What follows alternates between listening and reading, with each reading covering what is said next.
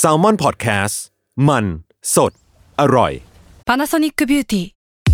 มากกว่าเครื่องเป่าผมด้วยนาโนอี เทคโนโลยีล่าสุดที่จะเปลี่ยนทุกประสบการณ์ที่คุณเคยมีนาโนอีมอยส์เจอร์พลัสเพิ่มความชุ่มชื้นให้เส้นผมหลังใช้งานมากขึ้นถึง 18 เท่า พร้อมชะลอการเฟดของสีผมสำหรับคนชอบทำสีผม ดูแลความชุ่มชื้นทั้งเส้นผม หนังศีรษะและผิวคุณ Panasonic NA0J มีเทคโนโลยีนาโนอีที่ care only you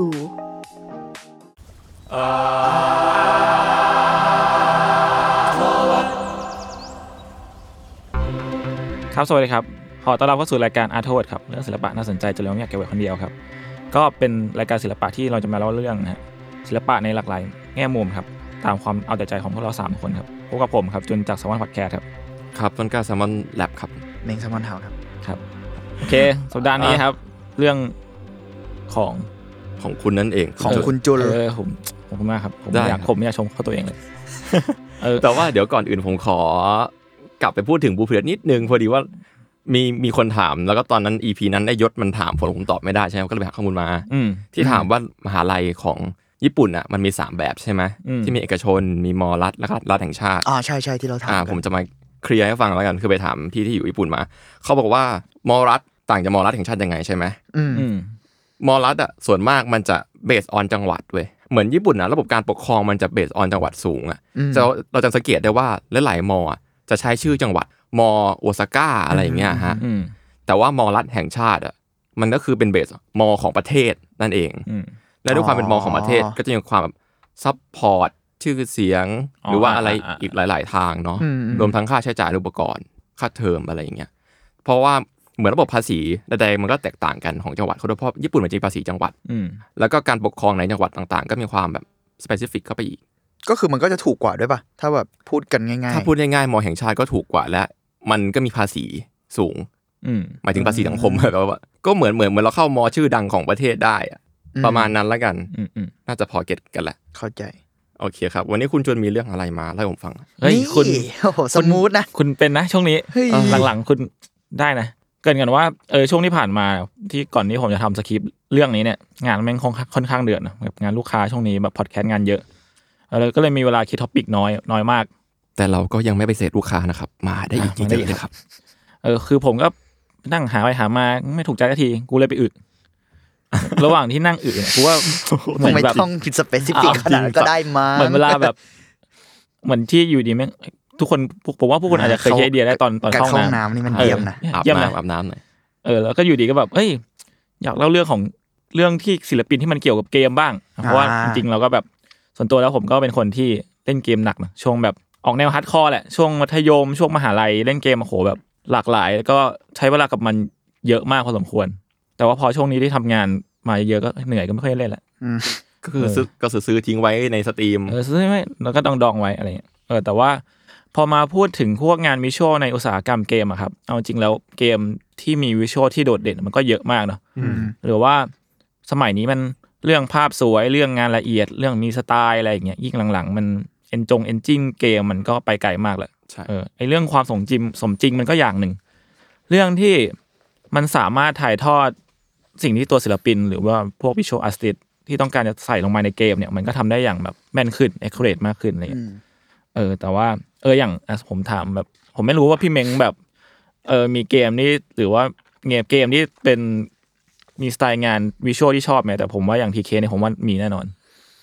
ผมผมไม่ค่อยเล่นเกมนะ อ่าอ่า ก็เลยไม่นั่นแต่ว่าแต่มันจะมีศิลปินที่ชอบหลายคนที่แบบไปเกี่ยวข้องกับเกมอะไรเงี้ยซึ่งผมไม่ได้เล่นนะแต่ผมดูแบบตามงานเขาตามอะไร ล่าสุดจริง ๆ เคยพูดไว้ในเทปที่ตอนเราทำถ่ายโปรโมทรายการเลยด้วยซ้ำบางที่เขาเพิ่งมาไทยในช่วงแบบ อ๋ออ่าอ่าอ่าคุณ เบียร์ นึกออกนึ เล่ กออก เออเออคุณเป็นเป็นอาร์ติสจีนชื่อคุณลู่หยาง อืมอืม แล้วเขาก็คือเขาเป็นสายแบบ 3D วิชวลแบบดิจิตอลหน่อยๆอะไรเงี้ยแล้วแล้วเขาก็มีทำอันนั้นคือทำเกมของตัวเองเลยอะ อืมอืม แล้วแบบเพี้ยนมากอะไรเงี้ย เออแต่งานผมเคยไปดูงานเขาเหมือนกัน เออเออใช่ใช่อันนนอะบ้าบอเออแล้วผมว่ามันน่าสนใจพอมันเป็นเกมปุ๊บมันมีความแบบ มันก็คืออินเตอร์แอคทีฟแบบหนึ่งอะเนาะ ใช่ใช่ ศิลปะ เกมคือ อินเตอร์แอคทีฟ interactive อะ นั่นเอง ถ้าถ้า อืม คุณจะทรีว่ามันเป็นอาร์ตแบบหนึ่งอะมันก็มันคือเออมันคืออินเตอร์แอคทีฟอาร์ต ใช่เลยแหละ มั้งเอออืมอืม นะดีเคครับผมรู้ว่าคุณมี โอ้คุณเยอะแหละ เยอะเยอะคนเนี้ย กูตอบว่าไม่มีส่วนกระแสเลยไม่ได้ ผิดห เอ้ย วัง แต่ เลยนะ แต่ว่าต้องเอาเอาจริงๆอ่ะคือผมอยู่ในวงการนี้มานานเนาะหมายความว่าแบบ อ่าเพราะว่าคุณเคยอยู่บริษัทเกมมาก่อน อ๋อเหรอ ก็มันมันมันเป็นช่วง ชี่ย เร็วๆ พิ่ง เดี๋ยว อ่ะ ไม่ไม่เป็นบอลแรกของผมเลยแต่ว่าผมแบบ อ๋ออ๋อ ทำทำไม่นานผมเป็นคอนเซปต์อาร์ติสมาก่อน เยด แต่ว่าก็ก็เป็นเด็กกับจ้อยล่อยแหละทำเกม VR อะไรอย่างเงี้ยฮะ อืมอืม แต่ว่าก็นั่นแหละด้วยความที่ผมอะชอบคอนเซปต์อาร์ติสก็อาจจะตอบได้ว่าไม่ได้ชอบเกมไหนเป็นพิเศษก็ได้ เพราะว่าแบบเราเราเสพไปเรื่อยๆอะ อ่า เพราะว่าเราชอบการคาแรคเตอร์เดเวลลอปเมนต์หรือว่าแบบพวกแบบเอโลเมนต์ต่างๆของเกม เพราะว่าเราเราสร้างเกมเราต้องสร้างคอนเซปต์อาร์ตขึ้นมาใช่ไหม อื อืม ทำให้แบ โล บ กของมัน เออปกติเมื่อก่อนผมจะชอบซื้อพวกหนังสือคอนเซปต์อาร์ตของแอนิเมชันหรือว่าของเกมบ้างอะไรอย่างเงี้ย อืมอืม คอนเซปต์เขาก็ดีแต่ว่าข้อความเก่งของคุณโคจิมะผมก็คิดว่าเขาคิดเกมเพลย์ได้ ไม่ค่อยซ้ำใคร อืมอืม คือพูดตรงๆว่าในในทุกวันเนี่ยเราเห็นเกมเพลย์มาทุกรูปแบบมันเนาะ อืม เราก็คงคิดว่ามันคงไม่มีอะไรหลุดไปกว่านี้แล้วมั้ง อืม แล้วแบบ ตัดภาพมาปุ๊บเดสแตนดิ้ง เดสแตนดิ้งที่ เดสแตนดิ้งผมแค่ฟังคอนเซปต์ผมว่าแบบหูมึง เดือดนะ คืคุณทำหนังแล้วอะ เออมันคือมันคือสเกลหนัง คือส แล้ว เกลหนัง แต่เป็นหนั แล้ ง ว อินเตอร์แอคทีฟด้วยอะมัน แล้ว บบ ก็เป็น โอ้โห เกมที่ไม่น่าเชื่อว่าคนจะเอาแก๊ปเดลิเวอรี่มาทำเป็นเกมได้ พูดแบบช่วย พูดแบบเหี้ยแย่สัตว์โอเคโอเค แต่ก็จริง เออเออแต่แต่ว่านั่นแหละคืออา อ่าอ่ามั มันมันเกินคาดเหมือนกันนะถ้ามองในอีกแง่หนึ่งอ่ะ อืมอืม อืมอืมตอนนี้เกมน่าสนใจเยอะมากๆ อ่ะอย่างผมเนี่ยก็ยังคล้ายๆทีเคผมก็ชอบโ o ล o r ไน h ์เหมือนกัน แต่ถ้าเป็นฝั่งญี่ปุ่นเนี่ยก็จะมีแบบพวกเกมที่คอนเซปต์เท่ๆ แบบพวกดักโซอะไรเงี้ย อ่า ดักโซเดมอนโซจะเป็นพวกแนวแบบยุคกลางหน่อย นอกจากไออ่าดักโซแล้วเนี่ยมันก็จะมีอีกเกมอีกค่ายหนึ่งที่รู้สึกว่า ผมรู้สึกว่ามันวิชวลมันคอนเซปต์มันแรงมากแล้วก็นั่นแหละมันมีการแตกหน่อของแฟรนไชส์เยอะมากนะครับก็คือเกมจากค่ายของ Square Enix ที่จะมีวิชวลที่เป็นเอกลักษณ์ประมาณหนึ่งแบบมันก็มีพวกมา Kingdom Hearts Chrono Trigger อะไรเงี้ยแต่ว่าวันนี้เราจะมาพูดถึงหนึ่งในเกม ซึ่งเป็นแบบแฟรนไชส์ที่ยิ่งใหญ่ที่สุดในอุตสาหกรรมวงการเกมเกมญี่ปุ่นเลยก็ว่าได้นั่นก็คือ Final Fantasy ครับ คือกูกูไม่เล่นนะ แต่กูยังรู้จักเลยอะไฟนอลมันคือแบบ มันคือตำนานแห่ง ตำนานแบบ RPG จริงๆอะ ใช่ ที่สุด อืม อันหนึงอะ ซึ่งก็นั่นแหละครับวันนี้ผมจะมาพูดถึงคนที่อยู่เบื้องหลังงานอาร์ตในยุคบุกเบิกของ อืม เกมไฟนอลกันครับ อืม ด้วยคอนเซปต์อาร์ตที่วิจิตรครับมีความแปลกประหลาดบางอย่างราวกับงานศิลปะครับ ทั้งการออกแบบคาแรคเตอร์การออกแบบโลกใน Final Fantasy นะซึ่งมันก็เป็นส่วนสำคัญที่ทำให้เกมเนี่ยกลายเป็นที่พูดถึงครับไหนจะเรื่องแบบอ่ะเกม ระบบเกม RPG ในตอนนั้นที่ทำให้แบบแม่งโด่งดังขึ้นมาอีกทำให้เกมนี้ถูกต่อยอดแล้วก็มีภาคหลักออกมาน่าจะประมาณตอนนี้ประมาณ 15 ภาคได้ โอ้โห ยังไม่นับภาคย่อย ยังไม่นับภาคย่อยอีกแบบเยอะมากอะไรเงี้ยพวก Final Tactics อะไรเงี้ยซึ่งผู้ที่เป็นจุดเริ่มต้นแล้วก็อยู่เบื้องหลังของงานคอนเซปต์อาร์ตและคา t e เ o อร์ดีไซน์เหล่านี้ครับก็คือ ผู้ชายที่ชื่อว่าโยชิทากะอามาโนะครับ คุณคนนี้ตำนานตำนาน ท่าน ท่าน ท่านเรียกว่าท่านเลยดีกว่า โอเค คือเรื่องราวของคุณอามาโนะเนี่ยมันเรียกว่าคุณว่าว่าคุณอามาโนะแล้วกันนะ อืม เรื่องราวของของคุณอามาโนะเนี่ยมันเริ่มต้นในปี 1966 ครับ ซึ่งตอนนั้นเนี่ยคุณอามาโนะในวัยที่10ในวัย 14 ปีก็เป็นเด็กคนหนึ่งแหละ ซึ่งก็เหมือนกับพวกเราทุกคนศิลปินคนอื่นที่ชอบวาดรูปอะไรเงี้ย อืม เออเขาก็ได้ไปเยี่ยมเพื่อนที่โตเกียวครับ อืม แล้วก็ประจวบกับการที่แถวๆนั้นเนี่ยแถวๆบ้านเพื่อนเนี่ยมีสตูดิโอหนึ่งที่อยู่ระแวกนั้นพอดี ชื่อว่าเทสึโนโกะอนิเมะสตูดิโอซึ่งเรียกได้ว่าเป็นสตูที่ทำแอนิเมชันยุคบุกเบิกของญี่ปุ่นเลย อืม ในช่วงนั้นอะไรเงี้ยเออเขาก็เลยแบบเอาภาพที่ตัวเองวาดเนี่ย ไปโชว์ ไปแบบไปวางไว้อะไรเงี้ยไปให้เขาไปให้สตูดูเลยแล้ววันนุ่งขึ้นก็ก็มีโทรศัพท์มาบอกว่าเฮ้ยทำงานด้วยกันไหม สิบสี่นะ สิบสี่ เย็ดเค สี่ จ็อบออฟเฟอร์แรกในชีวิตของ เชี่ย ของโยชิโยชิทากะอามาโนะคือคือการได้เป็นอนิเมเตอร์ครับ ซึ่งนั่นเป็นครั้งแรกที่เขารู้สึกว่าเฮียจะไม่มีใครสามารถมาตำหนิกูได้อีกต่อไป กับการที่กูเสียเวลานั่งวาดรูปทั้งวันทั้งคืน เด็กว่าดรูปเล่นนะเด็กว่าดรูปเล่น กูได้งานแล้ว เออแบบเฮียกูสิบสี่ได้งานแล้ว ก็ผลงานชิ้นแรกของโยชิทากะอามาโนะนะครับ ก็คือแอนิเมชันที่ชื่อว่า Speed Racer ตำนานอีกเหมือนกัน อืม อืมสปีดเลเซอร์เดียวกับที่กลายที่กลายเป็นหนังปะ ใช่ ใช่ใช่อันนั้นแหละ ซึ่งก็ได้ออกฉายช่องฟูจิทีวีครับ ในช่วงปี 1967 เออซึ่งจริงๆ มันก็ต่อยอดมาจากการที่เป็นมังงะมาก่อนแหละ ช่วงแบบ 1932เล อ๋อย เป็นมังงะมาก่อนเหร ใช่ ออ๋ออัน แบ นี่ บ เพิ่งรู้ ประมาณโหมังงะมันก็ยาวนานประมาณ 20-30 ปีอยู่ เก่ามาก เออเก่าเก่าจัด อืมอืมอืม นอกจากนั้นเขาก็ได้เริ่มออกแบบตัวละครในซีรีส์ต่างๆ ที่เรียกว่าก็ขึ้นหิ้งแล้วก็คลาสสิกประมาณหนึ่ง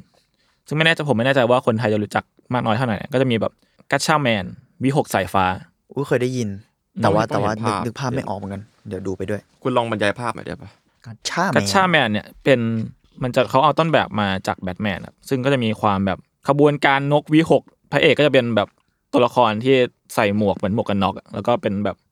มีเฟซชิลด์เป็น อ่า เป็นแค่รูปคล้ายๆเหยี่ยวเลย เหมันเคยเห็นเหมันเคยเห็นนะ เอ้ยเคย แต่ เห็น แล้ว แล้ มี ว ผ้าคลุมสี ดัขางว นะ ดังดังๆ แต่ เรื่อง เป็น นี้ แบบ ดังอยู่ครับ การ์ตูนวัยเด็กเรา เก่ามาก ใช่เก่ามาก ๆ ก็ถ้าเกิดใครนึกไม่ออกก็แบบเหมือนที่จุนพูดเนาะแต่ว่าเพิ่มความเป็นกระบวนการเซนไตเข้าไปอีก เออเอออ่ะ อ่าอ่า แบบ ฟิล มี ฟิลนั้น มีประมาณ 5 คนมีหลายๆสีหน่อย อืม แบทแมนที่เป็นเซนไตจบ โอเค รู้เรื่อง รู้เรื่อง รู้เรื่องในประโยคเดียว ตาหวานๆหน่อย เออ ตาหวานจริง เออ โอเค ครับ อีกเรื่องหนึ่งก็คือเทก a าแมนซึ่งอันนี้เป็นแนวแบบแอนิเมชันแนวขับหุ่น อ๋อ อืมซึ่งอันนี้ผมก็ไม่เคยดูเหมือนกัน อืม แต่น่าจะแบบน่าจะดังอยู่นะที่ญี่ปุ่น อืมเป็นเป็นหุ่นแบบดีไซน์เก่าๆนะจะมีความหุ่นที่รูปร่างคล้ายๆกับมนุษย์หน่อยมีกำกล้ามๆอะไรอย่างเงี้ย อื อื ม ม แล้วก็แรงมันน่าจะหลักๆอย่างที่ผมพูดเมื่อกี้ครับ คือจริงๆเขาชอบ คุณอามาโนะเนี่ยเขาชอบพวกซูเปอร์ฮีโร่ในคอมิกดีซีมากในของอเมริกา ม อืม ไม่แปลกใจ เออ มันมีความตะวันตกบางอย่าง อื เนอะ ม อืมอืม คือเขาอะชอบนิวอดัมส์ครับ แล้วก็แฟรงค์มิลเลอร์แห่งดี อุ๊ ซี ย คอมิก อ่าแฟงมิลเลอ แฟ ร์ นมิลเลอ อืม ร์ นั่นแหละก็สองคนนี้ก็โอ้โหผลงาน ตำนานนะ โชคโชน มีว่าได้ว่าทั้งแบทแมนซูเปอร์แมน แซนแมน Green Arrow เออมี Sandman อะไรเงี้ยใช่ นั่นแหละครับ มันถึงขนาดที่คุณอมโนเคยพูดออกออกมาระหว่างสัมการสัมภาษณ์แหละว่าการ์ตูนอเมริกันเนี่ยเป็นรากฐานของงานของเขาเลย อืม อื อื ม มอืมอืมอืมอืม หลังจากเขาก็ทำงานนานมากเนอะแบบ 15 ปีเนี่ยคุณอมโนไว้ในวัย 30 ปีก็ตัดสินใจลาออกจากการเป็นพนักงานประจำมาทำฟรีแลนซ์แทน อืม เออเอาจริงแม่งในความรู้สึกผมแม่งก็ยากนะเพราะมันเป็นเซฟโซนที่เราอยู่อยู่ 15 ปีอะ มอืม มันยากมากเลย สิบห้าปีเลยไหมครับว่าสังคมประเทศญี่ปุ่นที่มองว่าการแบบทำงานอยู่บอเดียวรอยตี้มันเป็นเรื่องที่แบบ ในสมัยนั้น ยิ่งใหญ่ในยุคนั้นนะ อืมข้อคุณตัวคุณอมโนเนี่ยจริงๆแล้วก็มีความสนใจเรื่องแบบพวกแนวแฟนตาซีไซไฟอยู่แล้วแหละ อืม เออรวมกับอ่ะประสบการณ์การทำงานในสายในเมจของเขาครับทำให้เออเขาอ่ะได้ทำงานชุดชิ้นหนึ่งขึ้นมา ชื่อว่า Twilight World อืม ซึ่งงานของเขาเนี่ยก็อยู่ในนิตยสารที่ชื่อว่า Science Fiction โคตรสวย สวยสัต อื ว์ ม นี่ดูรูปไปด้วย ซึ่งเขาเป็นโทษนะครับ อันนี้มันคือเป็นรูปประกอบเหรอ หรือว่าเป็นแค่แบรูปประกอบบนิยายปะ เซต Twilight World ครับ เออ เป็นเซตเป็นเซต ก็คือเป็นรูปเฉยๆเลยใช่ไหม ใช่ ไม่ได้อ๋อ ก็คือแบบแค่ภาพตกแต่งหนังสือเหรอ หรือว่าแบบมีนิยายอยู่แล้วมีภาพนี้ประกอบ มันคือ เออ อาร์ต คือ บุ๊กป่ะ แล้วก็เป็นรูปข้างในมั้งใช่ป่ะเร น่าจะป ว่ ระมาณนั้นแต่ Science Fiction ไอ้ Science Fiction มันเป็นเหมือนเป็นนิตยสารที่แบบมันมีน่าจะมีหลายหลายคอลัมน์ในนั้นเลย อืมอืมอืม อ่างั้นก็เป็นไปได้ว่าจะเป็นภาพประกอบหนังสือ อืมซึ่งงานไอ้ชุดเนี้ยของเขาก็ได้รางวัลอ่านว่าน่าจะเซอื่นอวอร์ด อืม อยู่ในหมวดศิลปะครับซึ่งเซอึนเนี่ยจริง ๆ ก็เป็นในสถานที่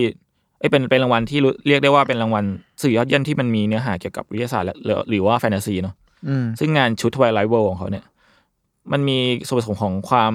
แฟนตาซีอยู่แหละ เป็นอัศวินใส่หมวกสีดำขี่ รถอะไร รถ บางอย่ง ฮาร์เลย์อะไร ร สัม ถฮา ติ ร์ ง เลย์ เลย ผมว่ามันดูเป็นดาร์ f แฟนตาซีเว้ย อืมอืม มันดูยุคเกอร์ติก หรืออะไรที่มันเป็นโรมาเนียหน่อยอะ อืม แต่ว่ามันมาดันมาบวกกับความที่ ไซไฟไง ไซไฟยุคใหม่เข้าไป ซึ่งก็ไม่ได้ใหม่จนเกินไปด้วยนะครับฮาร์เลย์ที่แบบยังเป็นไฟกลมอยู่อะไรอย่างเงี้ย ผม ยุ ว่า ค มั นั้นนด้วยแหละ ผมว่ามันมี อืม กลิ่นไฟอาร์ตอยู่ในนั้นด้วยเว้ย มันมัน เออ ไฟ ใช่ ด้วย เราว่ามันมันคือความไฟอาร์ตเนาะ อืม อื ความ น่สนใจ คุมโทนสีที่แบบไม่สดใส อ่ะต่อไปครับก็คุณอมโนเนี่ยก็ได้วาดภาพประกอบ แล้วก็ออกแบบตัวละครในนิยาย ชื่อว่าแวมไพร์ฮันเตอร์ดี อืม ของคิเดยุกิคิกุชิ ซึ่งเขาคนเนี้ยเป็นนักเขียนนิยายแนวสยองขวัญที่ตอนนั้นคนญี่ปุ่นเขาว่ากันว่าเป็นสตีเฟนคิงของชาวญี่ปุ่นเลยก็ว่าได้ อืมอืมเรื่องเรื่องนี้ผมคุ้นชื่ออยู่น่าน่าจะดังพอส เอ ม อ ค เห ว มื ร อนเคยได้ยิน แต่เพิ่งเพิ่งรู้ว่ามันเป็นนิยาย นึกว่ามัน เป็ เป็น น นิยาย แบบมังงะหรืออะไร ผมไม่แน่ใจว่ามันมีการดัดแปลงไปทำเป็นอย่างอื่นต่อไหม แต่ว่า อื อ ม อริจินอลลี่เราน่าจะเป็นน่าจะเป็นนิยายมาก่อน อ๋อ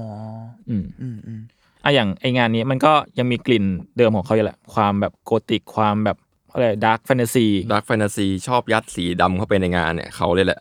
มันมีความผมว่าไม่มีความญี่ปุ่นเข้ามาในนั้นเลย เออเออมันมีความมันมีความญี่ปุ่นแปลกๆ แต่ก็มีความฝรั่ง เออ เวลาเดียวกั เอน อ แล้วก็เขาเป็นคนที่วาดวาดหน้าตาตัวละครได้คมอ่ะ ต่อไปครับก็มาพูดถึงในพาร์ทที่เขาได้มาทำงานกับ Final Fantasy กัน เกม Final Fantasy อืม ในปี 1987 ครับบริษัทเกมที่กำลังจะเจ๊งอย่าง Square ซึ่งตอนนั้นน่ะชื่อ เกิด Square เจ๊งเหรอ ก็ ตอน ไม่ นั้น จะจริ ต ง อนนั้นชื่อชื่อชื่อ Square อย่างเดียว อืม ซึ่งภายหลังก็มีการรวมอะไรก็กลายเป็น Square Enix เนอะอืม คือ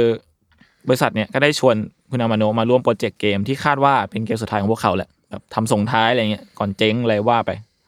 เออซึ่งนั่นก็คือเกม Final Fantasy ซึ่งจะลงให้กับเครื่อง Famicom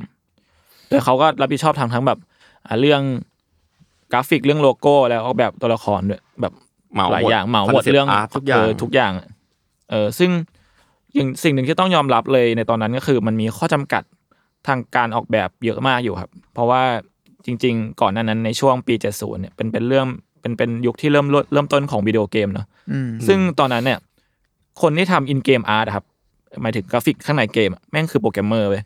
อืม อ่าอ่าเพราะว่าเกมมันยังเป็นแค่แปดบิตอยู่เลย ใช่เพราะว่าโปรแกรมเมอร์แม่งก็คือเป็นคนที่รู้แหละว่ามันสามารถขยับพิกเซลในเกมเป็นอะเนาะ อ่าอ่าต้องแบบอนิเมตพิกเซลวาง เออ คีย์เฟรมใดๆ ซึ่งกลายเป็นว่าเส้นแบ่งของ Marketing Art พวกแบบ Packaging Design หรือว่าพาดอาเวิร์ต่างๆ เนี่ยมันที่ใช้โปรโมทเกมอ่ะมันมันถูกลากแบ่งกับอินเกมอาร์ตไปเลย คืออย่าง อืม ถ้าอย่างให้เห็นได้ชัดก็คือมันจะมี ผมว่าพวกคุณเคยเล่นเกมยิงเอเลี่ยนตอนเด็กๆไอ้พวก Space Invader อะ อ๋ออ๋ออ๋ออ๋อ เออซึ่งในเกมแม่งจะเป็นแบบ แปดบิต แปดบิตแล้วก็ตัวละครสีแบบประหลาดประหลาดๆอะ อืม ที่มันดูแบบดูไม่เข้าพวกกันสุด ๆ แต่ว่าจริง ๆ แล้วไอ้พวกเขาเรียกว่าอะไรปก หหรือว่าแพคเกจจิ้งของเกมสเป มี ซ รู เว ป เดอร์มันก็เป็น alien รูป มีรูป เออ นู่นนี่ ใช่ อะไร ซึ่งมันถูกแบบแบ่งขีดเส้นแบ่งไปเลยว่า มันจะไม่เหมือนกันขนาดนั้นเลย เหมือนแบบเราต้องจินตนาการว่าไอ้บิตเนี่ยคือไอ้ตัวนั้นในปก ด้วยเทคโนโลยีด้วย อะไร ป่ะ เงี้ ใช่ ด้วย เท เท คโนโลยีคโนโลยี ด้วยเทคโนโลยีด้วยนอกนอกจากเรื่องการการแบ่งคนทำเนอะ อืม อืมน่าจะ ใช่ เทคโนโลยีแบบไม่ถึง ผมว่าสิ่งนั้นมันคือเลยมันเลยถูกให้ถูกแบ่งคนทำออก อ่า ออกจาก โอ กันแห เค ละ โอเคเออ อืม จริง แล้วก็พอมาช่วง 80ครับในช่วงนี้แหละ ช่วงที่คุณอามาโนะเริ่มมาทำงานเกี่ยวกับเกมเนาะก็เป็นเป็นช่วงที่วงการเกมเริ่มก้าวกระโดดแหละ มันเริ่มเข้าสู่ความเป็นอาจจาก 8 บิต ไปสู่18 16 บิต อือฮึ ไปสู่ 32 บิตอะไรเงี้ยแล้วก็มันก็เริ่มไปไกลขึ้นมากเรื่อยๆแหละ แต่งแต่แต่ก็แน่นอนว่าตอนนั้นก็คุณอามาโนะก็มีปัญหาการทำงานอยู่บ้าง เพราะว่าเหมือนช่วงแรกที่เขาเริ่มออกแบบคาแรคเตอร์ดีไซน์เนี่ยเขาก็จะ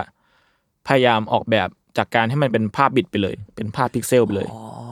เออซึ่งข้อจำกัดทางเทคนิคนู่นนี่อะไรเงี้ยเออแต่สุดท้ายแล้วเขาก็เลือกที่จะนอนแคร์ครับแล้วก็วาดงานเขาในแบบที่เป็นตัวเขาไปเลย อืม อืม โดยที่มันก็จะมีทีมงานที่คอยแบบอ่ะนำวาดรูปรูปวาดที่เขาวาดมาเนี่ย ไป ไป แปลง แปลง อีกที เป็นคาแรคเตอร์พิกเซลดอทอีกทีหนึ่งเออซึ่งมันมันมีความหมายมากแหละ ในวงในแง่หนึ่งของวงการเกม เพราะว่า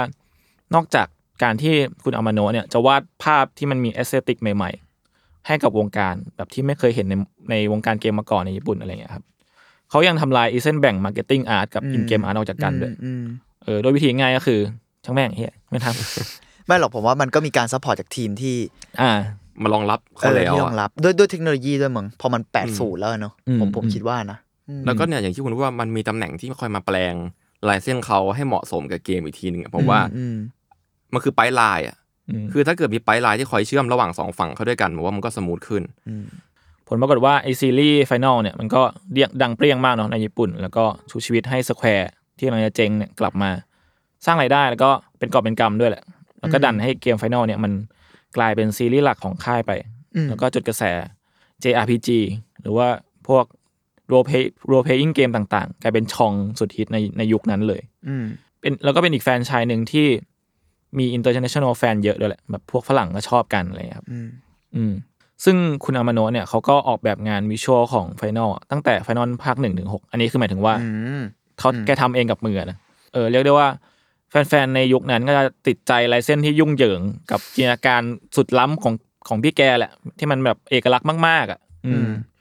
แล้วก็มันก็กลายเป็นภาพจำของตัวเกมไฟนอลไปเลยแหละ ในในตอนนั้นนะครับ เออซึ่งงานที่แกวาดให้จริงโหถ้าให้พูดคือเยอะเยอะมาก ผมก็ไม่ไม่พูดไม่หมดเหมือนกัน แต่ว่าอันนี้ผมยกมาที่ผมชอบแล้วกันก็คือ มันจะมีเป็นรูปหนึ่งอะครับ เป็นคอนเซปต์อาร์ตของตัวละครเอกในเรื่องในในเกมไฟนอลภาคหกชื่อว่าทีน่าครับ อืม อืม เออซึ่งมันก็ทีน่าเป็นผู้หญิงผมยาวเนอะแล้วก็ตามในเรื่องแล้วว่าเธอเป็นหนึ่งในไม่กี่คนที่ใช้เวทมนต์ต้นตั้งแต่กำเนิดได้ อืม ซึ่งเออไอไอ้ไอรูปที่ผมเอามานำเสนอเนี่ยแม่งคือรูปที่เป็นรูปทีน่ายืนอยู่ตรงกลาง แล้วก็เป็นแบบฉากมืดๆอย่างเงี้ยแล้วก็มีดอกไม้ร ส อบ วยมาก ๆเออ ซึ่งแบบเชี่ยกูอยากจะอัดสิ่งนี้ ไว้แปะไว้ฝาบ้านสวยชิบหาย เออซึ่งเออผมก็อธิบายไม่ถูกแต่ว่ามันก็เป็นสไตล์แกแหละอืมการใช้สีการอะไรของแกอะไร เออแล้วก็อีกภาพหนึ่งอะครับเป็นภาพที่ทีน่าขี่หุ่นเมจิเทคครับซึ่งภาคซึ่งไอภาคหกเนี่ยแม่งเป็นภาคแรกที่ มีการปรากฏตัวของพวกเครื่องจักรหุ่นยนต์เป็นครั้งแรกของซีรีส์ไฟนอล อืม อืม แล้วหุ่นยนต์นะโดดเด่นมาก ใช่ หมายความว่าหุ่นยนต์มันดูไม่ใช่มันมันไม่แข็งอะครับ หุ่นยนต์เขาแบบมีความเป็นสิ่งมีชีวิตสูงมากอะหรือว่า อืม ความแบบโค้งของลายเส้นอะไรอย่างเงี้ย อืม เออซึ่งมันจะเป็นรูปที่ทีน่าขี่หุ่นเนี่ยก็เป็นรูปที่แฟนๆ ชาวต่างชาติเนี่ยชอบกันเยอะมาก อืม ประมาณนี้ครับ หรือถ้าเกิดใครจริง ๆ ใครอยากไปดูงานแกเพิ่มเติมก็เดี๋ยวผมแปะลิงก์ให้ไว้ให้ละกันมันแบบเยอะมากเลย ผมมีไอจีแกด้วยจริงๆ ผมตามไอจีแกอยู่ เออ จริงๆก็เพียงแค่เสิร์ชชื่อเท่านั้น เออใส่เสิร์ชชื่อก็ได้ ผมว่าง่ายสุด ใช่ อืม ประมาณนี้ครับ แต่ว่ามันก็มีถึงมีถึงที่แกรู้สึกว่ามันอิ่มตัวแหละ คือ หลังจากภาคเจ็ดเนี่ยแกก็ลดบทบาทตัวเองลง อืม เออเป็นแค่แบบคนดูภาพรวมของเกมแทน แล้วก็อาจจะมีแบบมีวาดบ้างประปรายแบบตามความเรียกร้องของแฟนๆอะไรเงี้ยเอออ ม แต่ว่าตอนนั้นแกก็เปิดโอกาสให้เทสยานุมุระ ซึ่งคนเนี้ยก็ก็ก็เทพนะ ก็เก่งนะ คนที่จะมารับไม้ต่อจากแกได้อะ เออเทสยานุมุระเนี่ยเทพเทพจริง แต่ว่าตอนนั้นก็แกก็เป็นแบบ เอน รุ่นใหม่ executive รุ่นใหม่ อะไรอย่างเงี้ยเปล่าหมายถึงว่าคุณอามาโนก็ยังเป็นดูดูแลอยู่ ใช่ อย่างงี้ ประมาณนั้นประมาณนั้น แต่ว่าเออก็จะเป็นดูดูๆอยู่แต่ว่าแกก็ไม่ได้ทำงานกับไฟแบบหมายถึงว่าไม่ได้ทำงานโดยตรงกับสแควร์ขนาดนั้น คือแกก็เป็นฟรีแลนซ์แหละ อืม อืม อืม อืมซึ่งคุณเทสยาโนมูระเนี่ยก็โหคนนี้ก็เดือดทำมีทั้งแบบออกแบบพวกคาแรคเตอร์ในภาค 7 ซึ่งภาค 7 ก็คือในความคิดผมแม่งก็คือภาคที่ดังที่สุดในภาคหนึ่งแหละของไฟนอลเลย ประสบความสำเร็จที่สุดเลยก็ว่าได้ ในเซตแรกอะไรอย่าง คุณ เงี้ย โนมบุระนี่ผมว่าเขาเก่งเรื่องแบบสร้างคาแรคเตอร์ให้คนจดจำได้อะ อืม แบบคาแรคเตอร์ตัวของเขาพร้อมพร้อมที่จะกลายเป็นฟิกเกอร์ทุกเมื่อ อ่าเออจริง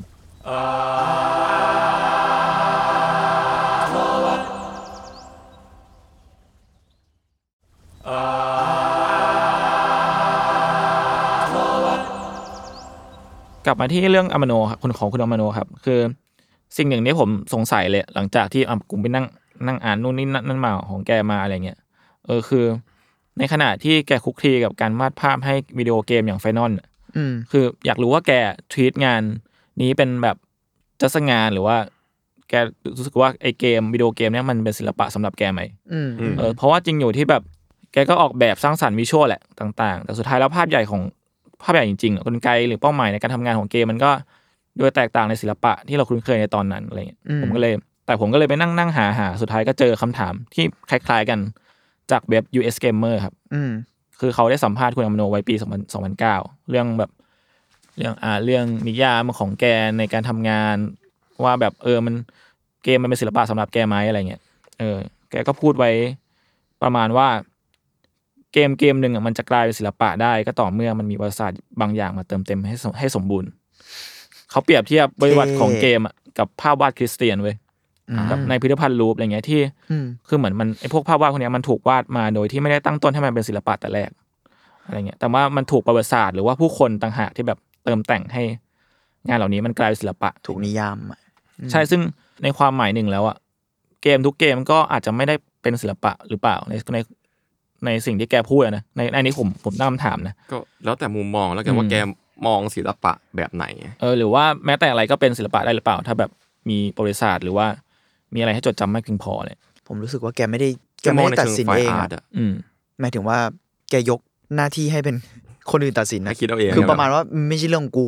อืม ศิลปะหรือเปล่ามันเป็นเรื่องของพวกมึงแล้ว อืม เปล่าวะเรารู้สึกแบ ก็ บนั้ คน ง อะ อย่างนั้น เพราะการบอกว่าประวัติศาสตร์ และการถูกจดจำการอะไรเงี้ยมันเป็นเรื่องของผู้ชมมากกว่าคนสร้างอะสำหรับแกเนาะเออ ไม่รู้นะ อันนี้ผมตีความจากที่ อืมอืม ที่คุณเล่า อืมกลับมาที่คุณอมโนครับ ในขณะที่แกรับจ็อบวาดรูปไฟนอลไปไปกับสแควร์นิกไปด้วยกันเนี่ยแกก็ทางทำของอะไรของแกไปเรื่อย ในช่วงปี 1989 แกก็มี e อ h i ิบิชันของแก ชื่อว่าคิเทนครับซึ่งซึ่งงานนี้ของแกก็มีอาร์ตบุ๊กเฉพาะขายด้วย ซึ่งเอาจริงๆแกเป็นคนที่มีอาร์ตบุ๊กขายเยอะมากประมาณหนึงแหละ แกวาดรูปเยอะมาก งาน ล เยอะมาก รู้สึก อืม แบบไม่หยุดเลย เออซึ่งไองานงานเอพิชันฮิตเทนเนี่ยก็ทำให้แกมีชื่อเสียง แล้วก็รู้จักในวงวงกว้างมากขึ้นแหละ มันก็ควบคู่กับไฟนอลเนาะแกก็หลังจากนั้นแกก็ไปทำนู่นนี่ตามใจตัวเองแบบไปออกแบบฉากละครเวทีบ้างออกแบบคอสตูมบ้างมีจัดนิทรรศจัดนิทรรศการภาพพิมพ์บ้างอะไรอย่างเงี้ยครับแล้วแกก็ได้ไปโชว์ผลงานในตัวในงาน อันนี้ผมไม่รู้อ่านถูกไหมเป็นเนลเดอโอเลอง อ่ะ ที่ฝรั่งเศส เบนเนลี่ปะ เออ มันคือเบเนเล่ ใช่ ที่ ปะ ฝรั่งเศสในปี 1995 แล้วก็มีทั้งเวิร์กช็อปแล้วก็นิทรรศการต่อในนิวยอร์กในปี 9799 ตามมา เดี๋ยว ดูตะวันตกชอบแกนะ โกอินเตอร์อย่างสมบูรณ์แบบ ใช่ ตะวันตกดูชอบแก ซึ่งไอนิทรรศการที่ชื่อว่าฮีโร่เนี่ย มันเป็นมันเป็นภาพวาดที่เป็นธีมนักดนตรีชาวร็อกข้ามการเวลามาเว้ย งานนี้ เท่เท่ งานนี้สุดมันมากเลยนะ เออ มันมันแล้วมันก็เป็นงานที่ฝรั่งว้าวมาก เออคือ ถ้าให้พูดให้เห็นภาพอะครับ มันคืองานที่เป็นตัวละเป็นคาแรคเตอร์ที่แกดีไซน์ปกติแหละแต่ว่าการลงสีมันจะแตกต่างไปจากเดิมที่เราเห็นตอนที่แกทำไฟนอลเนอะ อืม มันเขาใช้สีแบบจะใช้สีแรงๆ แบบแดงดำแล้วก็ตัดเส้นเข้มๆอะไรเงี้ย อืม แต่ผมว่าความที่มันโดดเด่นคือคอนเซปต์ด้วยมั้งคอนเซปต์มันแข็งแรงอะ แต่อันนี้แฟรงค์มิลเลอร์มากเลยอะ อืม ผมรู้สึกว่ามันแบบแฟรงค์มิลเลอร์มาก ความงานนี้แบบความขาวดำแดงเนาะแล้วก็แบบเส้นที่ดูคอมเพล็กซ์ขึ้นหลังมั้ง อืม แต่ไอ้เรื่องความดีเทลยุ่งเหยิงความใส่อะไรก็ ก็ยังอยู่ แก นะ ยังยังอยู่เหมือนเดิม ไม่ไปไหน อืม นั่นแหละ แล้วก็ตอนสุดท้ายครับ คนจากดีซีคอมิกก็ติดต่อให้แกไปทำงานให้ครับ ซึ่งแกดีใจมากเพราะว่า ก็อย่างที่เคยเล่าว่านะว่าแกปลื้มปลื้มซูเปอร์ฮีโร่ดีซี โอ้โหความฝันที่เป็นจริงอ่ะ แรงบันดาลใจในวัยเด็ก เออ สุดท้ายแกก็ได้ไปวาดโปสเตอร์ให้กับแซนแมนครับ ใน ๆ โปรเจกต์ เกต แซนแมนเดอะดรีมฮันเตอร์ในปี 2000 เหมือนแซนแมนตอนนี้ก็จะมีหนังหรือซีรีส์เข้าด้วยเข้าด้วยนี่ อ๋อเหรอ ติดตามกันแล้วกั ผ น มไม่รู้แฮะ ผมได้ข่าวมาแบบ เออนอกจากแซนแมนแล้วเขาก็ยังได้วาดทางซูเปอร์แมนแล้วก็แบทแมนด้วยนะ ซึ่งแค่ผม เท่ ผมชอบภาพแบทแมนแกมากเลย อืม อืมอย่างเท่ ๆแกเป็นคนที่ไดินามิกเส้นสูงมากอ่ะ มันมีเออมันมี ความ ความ ทรงพลังบางอย่าง ความลู่ลมของเขาอ่ะ อ่อนช้อยบางไม่รู้ว่ะแบบโค้งๆอะไรของเขาไม่รู้อะแต่มันสวยมากเลย มันมันคือจริง ๆ มันมีกลิ่นแบบภาพพิมพ์ญี่ปุ่นเยอะมากเลยนะ อืมอ่าเออเออ ความแบบ ใช่ใช่ อย่างนั้นอะ ความผิวไหวของเขาอ่ะ ความเอเชียบางอย่างอะไรอย่างเงี้ย อืม ที่ร แล้ วมกับตะวันตกมั้งผมว่า อืม นะครับ อืม แล้วพอมาในปี 2010 แกก็เปิดสตูดิโอของตัวเอง ชื่อว่าสตูดิโอเดวาโลกะครับแล้วก็งานของแกเนี่ยก็เริ่มเขาเรียกว่าอะไรเริ่มเปลี่ยนไปตามความชอบเรื่อยๆเลย อ่ะ เอออย่างมันจะมีงานชุดหนึ่งชื่อว่า Candy Girl ซึ่งลายเส้นแกก็ดูจะร่วมสมัยขึ้น มีความป๊อปอาร์ตมากขึ้นเลย อืม อืมเป็นแบบรูปพอร์เทรตของผู้หญิงตาโตๆผมสีบลอนด์อะไรเงี้ย แล้วก็ อืม ใช้สีแบบแฟลตแรง อืมแกดูสตัดดี้เหมือนกันนะ ๆอืม งานนี้ดูแบบดูป๊อปอาร์ตอย่างมาก หมายความว่าแบบลายเส้นเอยสีเอยนะ อืม แต่ว่าแคนดี้เกิลของเขาอะผมก็เบสโมเดลมันมาจากพวกแบบบาร์บี้พวกอย่างนั้นปะ เอามันจริงๆ แกบอกว่าอินสปายหลักอะแม่งคือ ว่าทำความคาวาอี้เลย อ้าวเหรอ ใช่แบบเหมือนไอ้ช่วงที่แกทำงานในอุตสาหกรรมเกมเยอะๆ แกก็เจอเจอพวกนี้ผ่านๆตาเยอะมากเลย อืม อืม อืมอืมเส้นเส้นมันดูตาโตตาหวานขึ้นนะเพราะปกติถ้าเราจะชินอาจารย์แกชอบแบบวาดแบบ ตาตา คนตา คม ตาคมคมๆตาตีบตีบๆหน่อยอะไรเงี้ย ๆอืม อันนี้ดูแบบเปลี่ยนไปเลย อืม แต่ก็สนุกดี เออแล้วนั่นก็มีคนไปถามเหมือนว่าแบบเออลายเส้นแกก็ต่างจากตอนวาดไฟนอลมากอะไรเงี้ยแกก็บอกว่าแกเบื่อ ก็ก็จริงใจดิ ง่าย บอกว่าแกวาดตลอดเวลาแล้วก็ถ้าไม่ถ้าไม่เปลี่ยนไปทำอะไรใหม่ ๆ มันก็จะแบบมันก็จะเฉาเฉา เฉาไปอะ อืม เออ เออแล้วไอคุณอามาโนะเนี่ยเขาก็มีเมนชั่นถึงคุณคิมจุงกีด้วยครับ อ้าวเหรอ ใช่แกบอกว่าเป็นศิลปินชาวเกาหลีที่เป็นอินสปายแก คิมจุงกี ก็คือตำนานเกาหลีคนหนึ่งครับ เป็นคนที่วาดรูปด้วยปากกาผู้กันนะพี่เม้ง อืม ที่ว่าช่วงหนึ่งแชร์ใน Facebook ในทวิต อ๋อรู้ละ ที่ เว้ย เขา บ้านั่นใช่ไหม ที่แกไม่สเก็ตเลยอะ ที่แกไม่สเก็ตเลย เรียก อะ ไอ้บ้านโหโคคนนั้นโหดมากพี่คนนั้น ใช่ เคยเห็นอยู่ ผมมีอาร์ตบุ๊กเขาอยู่บ้านอยู่กับ จริงเหรอ วอเตอ เชี่ ร์ ย ผม ดีว่ะ ผมก็ชอบเขาเหมือนกัน คือ หรือว่า แต่ เรา ว่า คน ไป ละ แล้ว คน เขาก็มีความดีเลทกันนะหมายถึงว่าการแบบ ความเยอะๆ ความตวัดผู้กัน ความตวัด ความเยอะๆ ผู้ อะไร ไหว เงี้ย ของของเขาอ่ะ อื อื ม มอืมอืม คุณคิมจงกีเนี่ยก็ถ้าเกิดใครยังรู้ภาพเอาเป็นคนที่วาดรูปสดเก่งมากครับวาดด้วยปากกาผู้กันนะฮะ แล้วก็วาดเหมือนดับถ่ายเอกสารอะจากบนลงล่างอะปรืดปรืดปรืดเสร็จแล้วอะไรอย่างเงี้ยแล้วก็ดังเป็นหนึ่งในคนหนึ่งที่เป็นอาร์ติสที่ดังในต่างชาติ เออ มาก แล้ว ๆเลย แล้วคือนอกจากเรื่องนั้นคือแกวาดตีบแม่นมากเลย เออจริง วาดตีบเพี้ยนๆแล้วแบบ บิดไป งง บิด อะ มาแล้วตรง เออ ตรงทุกวัน เลย แล้วก็เอ๊ะเอ๊ะตรงหรือไม่ตรงวะแต่ว่าอะไรอย่างเงี้ย เอออ ม เออแต่เออแต่คนนี้ก็น่าคุยกันไว้ เออคน เรา คิม ใช่ หา ใช่ พูด ใช่ มา ใช่ คุยกันอะ จดไว้ คุณคิมจุงกีนะครับ จดไปก่อนครับ เออประมาณนี้เออปัจจุบันคุณอามาโนะเนี่ยเขาว่าอายุหกเก้าหกสิบเก้าปีแล้ว อื โอ้ ม เป็น เออซึ่ง คุณปู่และคุณลุง ใช่ซึ่งแกก็เป็นศิลปินที่ทำงานหลายแขนงมากๆ ทั้งงานภาพประกอบแบบวิดวิดมีงานคอมิกออกแบบคาแรคเตอร์ให้หนังเกมซีรีส์อะพวกโปสเตอร์อะไรอย่างเงี้ยแล้วก็มีแอบแบบไปวาดปกอัลบั้มไม่เพลงมันเท่าด้วย เฮ้ยเหรอ ใช่ แล้วก็อ่ะออกแบบฉากละครเวชุดละครเวทีมากมาย แล้วก็แกเคยวาดปกให้โวกอิตาลีเลยนะ สวยมาก อืม ปกนั้นสวยมาก ก็เป็นเส้นของแกเนี่ยแหละครับอยู่บนแบบ อืม สีออกเย็นๆหน่อยเย็นๆหน่อย เออ แล้วก็ ดอกไม้ดอกไม้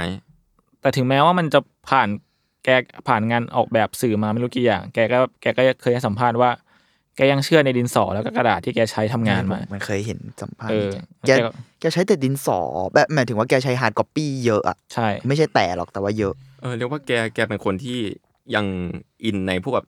traditional อืมอืม อยู่ เออคือแกบอกว่าเมื่อไหร่ที่วาดบนคอมแม่งง่ายเหมือนวาดบนกระดาษแล้วแกลองดูนะ ผมเห็นแล้วไอจีแกใช้ iPad แล้ว ตอนนี้อ่ะ ใช่ มีแล้วผมผมเคยตามตามๆแกอยู่ แก ใน แกเบื่อ ไจี แกเบื่อหมดแล้วแก แก วันนี้ไม่อยู่ ดี นิ่งหรอก มันมันดีที่ไม่หยุดเว้ยแต่แบบผมเห็นอยู่แต่ว่ามันไม่ได้แบบ ก็ยังชอบวาดพวกอ่าง านคาร์ด บนกระดาษ ปี้ อยู่ใช่ แต่ว่าแกมี ไม่ อะ ทิ้ง เคย สักทาง ผมเคยเห็นแกใช้ iPad เดี๋ยวหาก่อน อืมอืม มีมีมีนี่อะไรอย่าง น่าส เงี้ย นใจครับ เออเพราะว่า เออ บทสัมภาษณ์นี้มันก็ที่ผมไปหามามันก็เก่าแล้วประมาณหนึ่งเลย ใช่ ซึ่งซึ่งดีที่เราว่าว่า เราพูด แกไม่หยุด เหมือนกัน นิ่งมันเยี่ยมตรงนี้แหละ ก็เหมือนที่แกพูดอะว่าแบบอ๋อที่เปลี่ยนเส้นเหรอเบื่อ ก็กูเบื่อนี่ไง เออ วาด เออ iPad วาดเลยละ แต่แกเป็นตัวอย่างศิลปินที่แบบชอบทำงานไปเรื่อยเหมือนกันนะ อืม ซึ่ง ใช่ ไม่ ใช่ ไม่หยุดนิ่งนะ ซึ่งดีนะ เออสนุกดี อืมอ๋อเมื่อกี้ไปหาที่บอกว่าอาร์เดโคไม่ใช่ ผมว่ามันคืออาร์นูโว อานูโวเออถูกต้องถูกต้อง ใช่ไหมผมไปเสิร์ช ขอ ดู แก้เลย เพราะว่า Art Nouveau ผมเห็น ใช่ รูปที่คุณจุนส่งมา แกมีแบบสตัดดี้ของคริมด้วย อ๋อใช่เออมันมี Gustav Klimt มันมี นะ รูปหนึ่งที่ผมชอบมาก เออ คือเป็นรูปที่แกวาดอินสปายเป็นของคลิปเนี่ยครับ อ่า ซึ่ง ใช่ คริมมันก็คือแบบหนึ่งใน ผมว่ามันก็เป็นหัวหอกคนหนึ่งของนูโวมั้งถ้าแต่อ่ะหลาย ๆ คนนิยามกันนะ อันนี้ก็แล้วแต่มุมมองแต่สำหรับผมผมว่ามันใช่ด้วยแหละแต่เออ เพราะว่าเราพูดไม่ได้หรอกว่าใครเป็นสายไหน เพ ใช่ ราะว่า ใช่ใช่พูด จ ยาก ริงๆจริง ๆ สิ่งที่ เอ้ย อาร์ต คุณ อาร์ต ใช้คำ เป็น ที่ติดปากเนี่ยครับคุณ เฮ้ย ยาก พูดยากพูดยากจริง อ่า โอเค เออแต่ว่าเออแน่ยผมว่าเขาเขาดูอิทธิพลจากคลิมเยอะมาก หมายถึง มาก ต่อให้ไม่ใช่รูปที่วาดโดยอินสปายจากคลิมอ่ะก็มีอิทธิพลจากจากคลิมเยอะอะ มี ไม่รู้ว่าผ กลิ่ ม นๆเนอะ เออมัน ความทองทองๆบางอย่างด้วยปะ ใช่ใช่แล้วก็การใช้สีอย่างที่คุณให้ดูในรูปหนึ่งที่มันเป็นดอกไม้อ่ะชื่ออะไรนะ ตัวละครในไฟนอลอ่ะ อ๋อที่หน้า ที่หน้าอันนั้นคลิมมีความคลิมอยู่ในนั้นเยอะ มมม ซึ่งเมื่อกี้ไปอ่านอีกรอบหนึ่งคลิมแม่งก็อินสปายจากความเป็นเจแปนนิสอะ อ๋อเหรอ ใช่ กลับไป เชี่ย กลับมาเจ๋ง มัน มาก ไป มัน กลับมา น่าสนใจนะ กระทั่งแวนโกะเองเคยอ่านเจอก็มีความอินสปายจากเจแปนนิสเยอะ า ซึ่ง สใจ เนี่ยแล้วก็สลับมาเป็นเจแปนนิสที่อินสปายจากตะวันตกที่อินสปายจากเจแปนนิสภาพพิมพ์อีกทีหนึ่งอะไรอย่างเงี้ย ชิงไป เจ๋งมาก ชิงมา เออ มันเลยไฮ ก็ บริดมั้ง มันไฮบริดมาก อืม ก็อย่างที่เห็นว่าแบบเส้นคุณอามาโนะนี่มันแบบมีความผิวไหวสูงก็จริงแต่ว่า ก็มีความฝรั่งอย่างที่พูดเนาะ ใช่ แล้วจริง ๆ เส้นของคลิมเองก็ตาม ก็มี ก็ผิ คว วา ไหว ม นะ ผิวไหว เออ ที่เราไม่ค่อยได้เห็นในงานฝั่งนั้นเท่าไหร่อ่ะ อืมอืม อืม ก็เออก็เป็น น่าสนใจ สิ่งที่ น่าสนใจ ชิ่งกันไปชิ่งกันมาแล้วดี ตอนตอนผมเคยดู YouTube ช่องหนึ่งแล้วมันมีสักเจสเขาขึ้นมา ผมเคยเห็นงานเขามาแบบเยอะเหมือนกันแต่ผมไม่รู้ว่าเป็นเขาด้วยซ้ำอ่ะผมไม่รู้จักเขาอ่ะผมแค่เอ้ยโหงานคนนี้ใครวะแล้วรู้ว่าน่าจะเป็นคนวาดคนเดียวกันอะ อืม แต่ว่า YouTube มันซักเจสมาช่องช่องชื่อ i อชิเปลหรืออะไรสักอย่างอะที่แบบแนะนำแนะนำศิลปินกับคนทำงานครีเอทีฟฝั่งญี่ปุ่นเยอะมาก อืม ประมาณ เห นี้ อที่ นะ เมง อาร์ต เคยเล่าไว้ ใช่ใช่คือเราเคยเล่าไว้เอ้ยแต่เทปนั้นยังไม่ได้ออนมา ะ อาร์ชิ โทษค เป บ ลหรืออะไรเนี่ยแหละ แบบเออ แล้วมีคุณอามาโนอยู่แล้วแบบหูชอบมากตอนเขานั่งทำงานคือ หัวเขาจะกุมกระบาล อ๋อใช่ ข้างหนึ่ง ใช่แก เครียด แบบ เครียดๆอะ เครียดคุมคุมข้างซ้ายก็ แล้วก็ ทำ มือ แบบ ก็วาดวาดไปแล้วแกแบบหูวาดบนกระดาษยักษ์ ยา อะ วใช่ใช่กระดาษยาวมาก แล้วเหมือนแกไม่ค่อยล่างขนาดนั้นด้วยนะ อืม เท่าที่เห็นหลาย ๆ อันอะเหมือนล่าง มันก็มีสเกจบ้างแต่บางอันเหมือนแกฟรีแฮนด์ อ่า เรียกได้ว่าประ แล้ ส ว บ ลง กา สี รณ์ อะ แกมันเกินแล้วอ่ะ เออ แล้วออกมาสวยแบบ โอ้โห สวยมาก เออคือแกเคยให้สัมภาษณ์ว่าไอ้ไอ้สิ่งเนี้ยแกติดมาจากตอนเด็กๆ เพราะว่าเหมือนพี่ชายแกจะไปหากระดาษใหญ่ๆมาให้ อ๋อเหรอ เออแล้วแล้วอีกอย่างหนึ่งคือ งานแกอะแกรู้สึกว่างานแกวาดเล็กๆ แล้วมันดีเทลเขียนดีเทลไม่ได้ แกก็เลยจะแบบ จริงจริงๆอะ ใหญ่ๆไปเลย ดีเทลแกมันแบบยิบมากเลยนะ เออ เป็นยันไอจีแกเลยนะ คือไอจีอาจารย์อามาโนเนี่ย อืม บางทีแกก็เอาใช้เทคนิคที่แบบมันแบบเอารูปมาเรียงเรียงๆกันหลายๆรูปอ่ะ อ่า ให้มันแบบพอเราเปิดไอจีมันเป็นภาพใหญ่ๆ เต็มๆ อ่าใช่ใช่ใช่ อะไรอย่างเงี้ยจะเห็นว่าเขาเป็นอาร์ติสต์ที่ไม่เคยหยุดนิ่งเลย มึงว่าดรูปเยอะมาก วาดเยอะวาดตลอดและเปลี่ยนไปเรื่อย อืม ๆ ไม่ซ้ำกัน คือพอแกเป็นตัวของตัวเองมากขึ้นแบบไม่ต้องถูกฟิกด้วยงานเนาะเรารู้สึกว่าแบบเนี่ยเดี๋ยวล่าสุดแกก็ไปเพิ่งวาดวาดไปอะไรดีซีเวสแวม พาย น่าอ่านนะ น่าน่า หรือมันเป็นแค่คอนเซปต์อาร์ตไม่รู้เนี่ย น่าน่าจะวาดแค่ปกให้เฉยๆครับ เพราะว่าแก เออ บอกว่ามันออนเซลเฟบ r รี อ๋ออ อะไรอย่างเงี้ย ผมว่า เออ ไม่มั่นใจคิดคิดว่าคิดว่าน่าน่าจะวาดปกเฉ อื ย มอืมแต่ผมว่าในแง่หนึ่งแกดูเป็นแบบสไตล์แบบอีลาส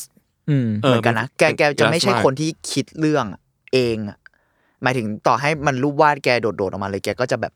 สมมุติว่ามันมีสตอรี่บางอย่าง เหมือน แกก็สื่อมาเป็นแบบไฟล์อาร์ตเลยอะแต่ อืม ถ้าไหนตอบโจทย์สตอรี่อ่ะ ก็แกก็จะในฐานะอีลัสมากกว่าที่จะเป็นคน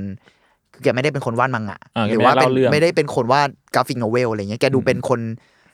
อีลัสเรื่องราวให้คนอื่น หรือถ้าสมมุติว่าเรื่องราวของแกเองแกก็ดูเป็นไฟล์อาร์ตไปเลยอะก็ไม่ได้มีแบบ แท text หรือไม่ได้มีอะไรเลย ผมว่าแกดูเป็นสิ่งที่เรียกว่าคอนเซปต์อาร์ติสเนี่ยแหละ ม ก็คือแบบ าจจะ เหมือนวาดภาพนี้เป็นคอนเซปต์สักอย่างหนึ่งมา แล้วก็ไม่รู้ว่าระบบการทำงานเป็นยังไง แต่ว่าภาพแกมันดูแบบแค่เห็นรูปเนี้ยมันดูสะท้อนถึงคอนเซปต์ของสิ่งนั้นๆแล้วอะไรอย่างเงี้ย อืมอืม อืม ว่าคอนเซปต์หนึ่งมาทำเกมต่อได้เลยแต่งเรื่องยังไงก็ว่าไปอะไร อืม ก็ไม่รู้ เพราะอย่างไฟนอลผมคิดว่าก็คงจะมี อันนี้ก็ต้องชมคนที่คิดเรื่องด้วยมั้ง อืม เพราะผมเชื่อว่าแกไม่ได้คิดเองหรอก อ่าอ่าใช่ หมายถึงว่ามันก็มีโจทย์มาให้แกแล้วแบบ แกก็ดึงเรื่องพวกนั้นมาแปลงเป็นวิชวล มันการทำเกมมันเป็นงานทีมอ่ะ ผมเลยรู้สึกว่าในแง่หนึ่งแกก็เลยเป็นคนคิดเรื่องด้วย แต่ในฐานะแบบคนทำคิดเรื่องในฐานะคนทำวิชวลอะ อืม เออซึ่งอย่างที่ทีเคบอกมันมีความเป็นทีมเวิร์กเนอะแล้วมันน่าสนใจที่ว่าเรื่องกับภาพที่มันสอนรับกันอะมันดูแบบเติมเต็มกันเหมือนกันอะ อืม เหมือนที่คุณจูนบอกว่าเทคโนโลยีที่พัฒนาแล้วอ่ะหมายถึงว่าคนที่จะแปลงจากภาพเหล่านั้นอ่ะไปเป็นเกมอ่ะอันนั้นก็ต้องสอดรับกับคนทำคอนเซปต์อาร์ตกับคนคิดเรื่องอีกไงมันก็เลยดูเป็นแบบ เออผมว่ามันมีความทีมเวิร์กมาก ๆ เลยเนาะในในอุตสาหกรรมเกมอะในในการดีไซน์อะ อืมอืม อืม อืมอุตสาหกรรมเนี้ยมันพึ่งพาทีมเวิร์กจริงๆเว้ยอย่างที่พูดว่าช่วงช่วงแรกๆที่อาจารย์แกสตั๊กเกิลกับการที่ต้องพยายามดีไซน์เพื่อให้เข้ากับเกมอะหรือว่าภาพสร้างได้อะเพราะมันก็มีเรื่องความข้อจำกัดบางอย่างใช่ไหมถึงแม้ว่าสุดท้ายมันมีการแก้ปัญหาหาไปลายมาแปลงเส้นแก่ อืม ก็ตามเออเป็นว่าเป็นอุตสาหกรรมที่เบสออนทีมเวิร์กสูง อืม อันนี้เติมเสริมนิดนึงผม ได้ รู้สึกว่าวงการเกมน่าสนใจ หมายถึงว่าถ้าเรามองในแว่นของอาร์ตอะเนอะ อืม เออผมว่าวงการเกมก็น่าสนใจเหมือนกันนะ มันมีช่วงหนึ่งอะประมาณแบบไม่นานเนี้ยผมเฮ้ยสักพักละผมอะชอบตามรีผมเป็นคนไม่เล่นเกมไงแต่ผมชอบตามรีวิวเกมอะ อืม หรือว่าเขาเรียกอะไรนะ เล่นให้ดูอะมันคือ อ๋อสตรีมมิ่ง Cast เลย Cast ฟิล Film ฟิล์มแคสละกันใช้คำนี้ เพราะมันไอคนที่ผมตามใน YouTube หลายๆคน คือมันไม่ได้พูดไม่ได้มีหน้าไม่มีอะไรเลย อ๋อ แม่งเล่นให้ดูอะ น่าเป็นแบบ work through อะไรอย่างงี้ป่ะ เออหรือว่าไม่ก็ walk- walk through รีวิวไปเลยอะแบบ อืม บอกว่าอย่างเช่นตอนนั้นผมผมเริ่มตามเพราะว่ามันมีเกมชื่อโดคิโดกิอะ อ๋อเอาชี้เกมนั้นตัวตับนะ โดคิโดกิลิเทเลเชอร์อะไรนะลิเทเลเชอร์ขับปะ อ่าใช่ครับ เออผมว่าอันนั้นอะโหแล้วผมก็เลยเริ่มตามว่า โหอ่ะอันนั้นในฐานะหนึ่งในไม่ใช่ในฐานะ ในความรู้สึกผมอะผมนับมันเป็นอาร์ตแบบหนึ่งอะ อืม เออเป็นอินเตอร์แอคทีฟอาร์ที่ disturbing มาก ๆ อันหนึ่งอะ ใครคิดไม่ออกเป็นเกม อธิบายเดี๋ยวนะ อ่ะคุณอธิบายคุณอธิบาย ไม่ไม่ผมผมไม่รู้ไงให้พี่เม้งอธิบาย เกมจีบสาว เป็นเกมจีบสาวที่ 18 บวก แต่ 18 บวกเนี้ยไม่ใช่ว่าแบบโอ๊ยมันโป้มันอะไร เอาเป็นว่าคอนเทนต์มัน 18 บวก แต่ว่าทิกเกอร์วันนิ่งทุกรูปแบบไว้ ทุกรูปแบบ เดือดมาก เดือดมากแต่ผมชอบที่คอนเซปต์มันเล่นกับความเป็นเกมด้วยอะไร อ่า อันนี้สปอยนิดนึงเนาะ ม เออ ผม คอนคอนเซปต์มันเล่นกับความเป็นแบ อื บ มอืม โลกของเกมอะไรเงี้ย ผมเคยดูคุณอาร์เธอร์จีสปอร์ตเตเล่นอยู่ แคสใช่ไหม ใช่ใช่โอ้โห โอ้โหแล้วนั่นแหละหลังจากนั้ มัน น ผมก็เลยเริ่มสนใจว่าโหเอ่อความเป็นไปได้ในโลกของเกม มันเยอะมากอะแล้วมันน่าสนใจมาก อย่างผมสมมุติผมผมเป็นคนแบบสนใจเรื่องหนังเรื่องอะไรเยอะใช่ไหมเกมมันก็มีความเป็นรูปแบบหนึ่งที่บอกอะแล้วมันแต่มันอินเตอร์แลกกับคนอะโดคิโดคิมันเป็นหนังได้อะ อืม แต่พอมันเป็นเกมมันยิ่งทำให้คนที่ดูคนที่เล่นอะมันเข้าไปในโลก อ่ะมั นั้น มั อะ นมันถูกสวมบทบาทเป็นคน ใช่ คนในนั้น แล้วยิ่งเกมนี้โดยเฉพาะอย่างยิ่งมันเล่นกับนึกออกไหมอ่ะเราไม่พูด โอเค แล้วกันเชียร์ให้ไปเล่นนะครับ ถ้าใครไม่กลัวทิกเกอร์วันนิ่งบางอย่าง มีอยู่ในสตรีมนะครับทุกคน แล้วก็เออก็เลยมันมีช่อง YouTube ที่ผมตามด้วย มันแต่มันเป็นเอสเตติกแบบหยาบๆหน่อยซึ่งผมชอบมาก มันชื่อช่องว่า ชื่อตรงไปตรงมามากคนนึงนะอัลฟาเบต้าเกมเมอร์ โอ้โห ง่ายดีเนาะ แต่มันจะเป็นตามแบบพวกเกมฮอร์เรอร์อะไรเงี้ยแล้วก็เล่นให้ดูแล้วผมว่าอู้มันจะไปเอาเกมแปลกๆมาเล่นอะแล้วหลายๆเกมมันจะเป็นเอสติกแบบยังเป็นเหมือนคล้ายๆเพทูหรืออะไรเงี้ยอยู่อะ อ่าอ่าอ่า แต่สวยมากดูดิ มันเล่นกับความเป็นเหมือนเพทูแต่ก็ใหม่ขึ้น อืม อะไรเงี้ยอันนี้ผมโชว์ให้ทุกคนดูลองลองไปตามได้นะครับ แล้วมันก็ เออ มันจะเห็นว่าความเป็นไปได้ของเกมมันในฐานะอาร์ตด้วยเนอะแล้วก็ในฐานะเทคโนโลยีมั้งในในในแง่หนึ่งอะมันน่าสนใจมาก ๆ เลยอะมันดูเป็นไปได้กว้างไกลมาก ๆ แล้วเป็นเหมือนอีกช่องที่น่าสนใจสมมติว่าเราเคยพูดกันว่าเอ้ยศิลปะมันมีแบบนู่นนี่นู่นนี่แต่ตอนนี้มันเยอะมากแล้วเนอะอันนี้ก็อาจจะเป็นอีกแขนงหนึ่งแล้วก็ได้อะเออที่ดูน่าจับตายิ่งในโลกที่ตอนนี้มันเราเบลนกับ อืมมันเริ่มซีมเลสขึ้นเรื่อย เพ เอ ราะทุกอย่างมัน ใช่ ซีเรียส ใช่ แล้วแบบ ซิมเล หลายๆเกมก็เป็นเกมที่เป็นสไตล์ในการเล่นแบบสตอรี่ไลน์เลย ก็คือแบบเหมือนเสพหนังเหมือนอะไรสักอย่างออฟอาร์ตอะไรนะ ๆ The Last of Us เออลาลาบาอันนั้นนี่คือเรียกว่าเป็นหนังดีๆ เรื่องหนึ่งก็ว่าได้ กระทั่งของโคจิมะก็จะเป็นไวบ์นั้นปะ เป็นวัยนั้น ใช่ไหม เลยเหรอ ใช่ไหม ใช่